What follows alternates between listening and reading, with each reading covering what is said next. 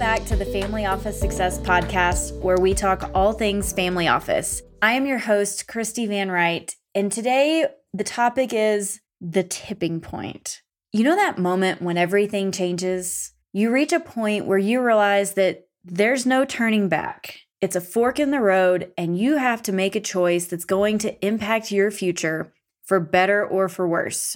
Specifically, I'm referring to the tipping point that professional service firms hit when deciding whether to build new administrative family office services in house or to partner with an outside provider. My firm is White River Consultants. We work with RIAs, multifamily, single family offices, law practices, and accounting firms on how to scale their business strategically and profitably. We also work directly with families, which means we've made the mistakes We've enjoyed and we've appreciated the wins, and thankfully, we've lived to tell the tale. So, this particular episode is a few key things that if you were sitting in front of me right now and or if I could have gone back and told myself several years ago how to do and or not do a few things this is what I would tell you or tell myself if you service ultra high net worth families, you very likely have gotten the requests for services like property management and bill payment and staffing and, and coordinating complex projects. It's it's the question, hey, can you? Which quite frankly is exactly how I got into this business. And it's a pretty good chance that it's gotten you to where you are today and why you're asking that question and why you may be at the tipping point in your firm today. My friends, this is the moment that can make or break your firm. Please let us help you get it right by asking hard questions up front before you rush in to expand. If you're at the beginning stages or you're considering adding services, this is the episode for you. So let's get started. First, let's cover some key considerations before moving forward with any new service offerings. Pull out your three to five year strategic plan. Plot out, if you don't already have it, where you expect this business to go your growth trajectory, your target client profile or your avatar, geographic expansion plans, stuff like that. Anything that's in that three to five year plan that you've got written down. The question I want you to ask yourself is Will added services advance or hinder progress toward those North Star goals? And if you don't have North Star goals, before you do anything, sit down with your team, even if it's a team of two, or you're a team of one, or a team of 20. This is so important.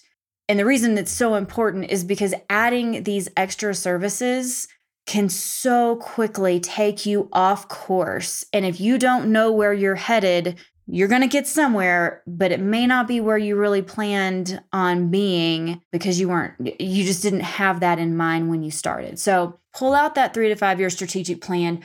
Really consider if this advances or keeps you from those goals. So, for example, if your strategy is to remain lean, specialized, focused, then getting into family office services is likely going to derail you by forcing a broadening scope. On the other hand, if your plans call for aggressively, you know, adding to existing relationships or acquiring whole family accounts, and you're okay adding staffing and bandwidth and education, then service expansion could very well accelerate that. But you can see where I'm going here if you if you've listened to some of our other episodes forward and back, then you know you'll you'll start to understand that it's it's not just quite as easy as hanging a shingle out that you now do family office services. There's actually a much deeper level that goes into it of education and staffing and processes and procedures. And so just think that through before you before you continue forward because it may be that that you want to le- stay lean and mean and administrative family office services is not going to allow you to do that. So just know where you're at. That's the first thing. Always connecting decisions today with your future vision it's an evolution not a revolution. So now i can't emphasize this next point enough if i didn't emphasize the last one enough that you need to intimately understand profitability per client. I have seen even well intentioned service launches sabotage healthy firms because they didn't pencil out the numbers. You need to know, calculate each client or client segment's profitability based on revenue generated compared to the resources they consume. So let me say that again. You need to know how much revenue is generated compared to the resources that each client consumes and or each activity consumes. So, what do I mean by that? The cost of staff time, your hours logged times your hourly rate that you're paying your staff, any software, data management, tools, anything you need to actually create delivery for that service. Insurance, covering expanded scope areas. RIAs, did you know that your regular insurance that you have that covers your, your RIA practice does not is not going to expand to cover these additional services. So you need to get with a, your broker and talk to them and, and find out what that means on that side and take that into account. Additional administrative costs. Again, I've said it said it once, I'll say it again. This likely is going to take additional bandwidth and capacity, which could very well mean additional staffing to cover that, as well as keeping your staff up to date on an educational basis. You wouldn't think paying people's bills or paying bills would take a lot of education or education and maintenance or upkeep. Surprisingly, things are constantly changing. The cybersecurity around it is constantly changing. How we move information around is is hopefully being continuously upgraded. You've got to stay in the know about what is happening to a not get left behind but b try not to let mistakes happen. So you need to f- figure in know what your costs are today. If you don't know what these additional costs could be then make a make a note to talk to someone about that so you have a really good idea of what your cost per client or cost per activity really is going to be. Once you know your costs compare this all in expense burden to the fees you're collecting. You need what I'm trying to get here is that you need to know a true return on investment per client because without positive ROI, adding services just placates or covers up client requests while dragging down margins across your practice. The fact is is not all revenue dollars actually contribute to the bottom line and unprofitable activities will choke your firm if left unchecked. You've got to know these numbers and you've got to pay close attention to them. Plus, when you're starting, you need benchmarks on where profitability currently stands to track important and impact and the impact of any moves down the line. So, have all of that up front so you know always know where you're at. And if you don't track hours, which I know a lot of practices don't do unless unless you're our, our, attorney friends, in which case you're laughing right now because you track hours religiously. For the rest of us, that's not necessarily a built-in function that we are excited about doing. Let me tell you, it's time. If you're going to do these additional services, you need to track hours, even if it's just the hours that your team spends on the family office services if you don't know where your staff's time is going, it's probably not going where you want it to go.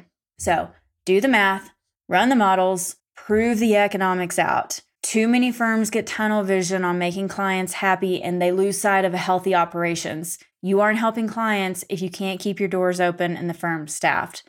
Or if your staff is overworked and don't feel like they can ever get ahead. So, you also need honest clarity on the existing team bandwidth and capabilities before stretching them further. So, audit the strengths and gaps across these three areas. The first is available time, assess workloads and remaining capacity. Have conversations, whatever you need to do to get a feel for where people are at.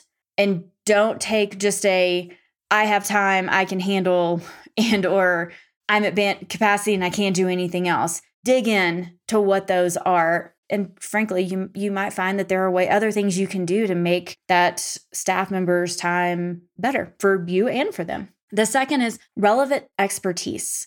who has the right knowledge and skill set or the aptitude to acquire the right knowledge and skill set for these additional services. The third is openness to change. You got to gauge the willingness of your staff to adopt new models because the way that you run other functions of your business may be more stringent than what these additional services are going to require, or they may not. And so, to run a, an effective family office services model, it is there can't be any room left for questions or missing things. I mean, it is a it is a step-by-step process and it just has to be followed that's not to say it can't can't be edited or updated, but for the most part, it's going to likely be a new level of work that your staff may or may not be open or interested in. So, the available time, the relevant expertise, who has it, and who is willing to uh, to change and adopt new ideas and models. So, again, I've seen service launches stumble when there wasn't enough qualified staff to assign the work to, or there was just a, a, something in the culture that operating differently, adding new things, just it just wasn't accepted in a way that it needed to be for the launch to go well. So, again, these are two pretty tough questions on a big scale, but you're better to know these headwinds before the walls come down. It's just it can't be a let's test it out and see how it goes type service. So it will at some point come down to re- either recovering a relationship or losing it altogether when something important slips through the cracks. And that's best case scenario worst case scenario you're looking into that insurance policy that you have your fingers crossed that you hope it's going to cover the losses because a ball was dropped and now you have a compliance issue to be disclosed to every client moving forward, you can see where I'm going with this. So ask the tough questions. When someone shows you who what they're made of and who they are, believe them. The last thing that we always recommend is asking your clients what they want. Don't assume that what they said something offhand is actually what they need.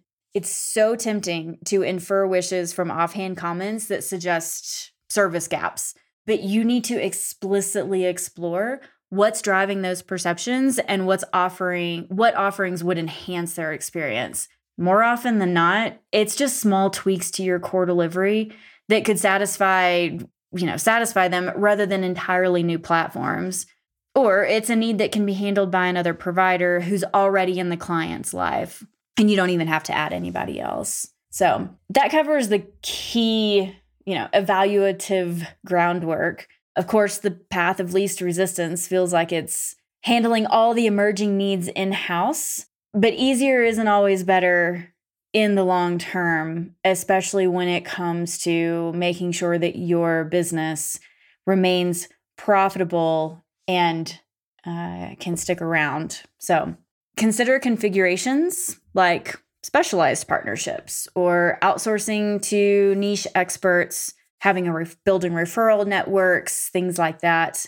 Uh, the reality is that supremely aligned, mutually beneficial arrangements can can create more value for everyone involved than just the internal build outs. So, you know, right sizing partnerships allows you to laser focus on excelling your core discipline.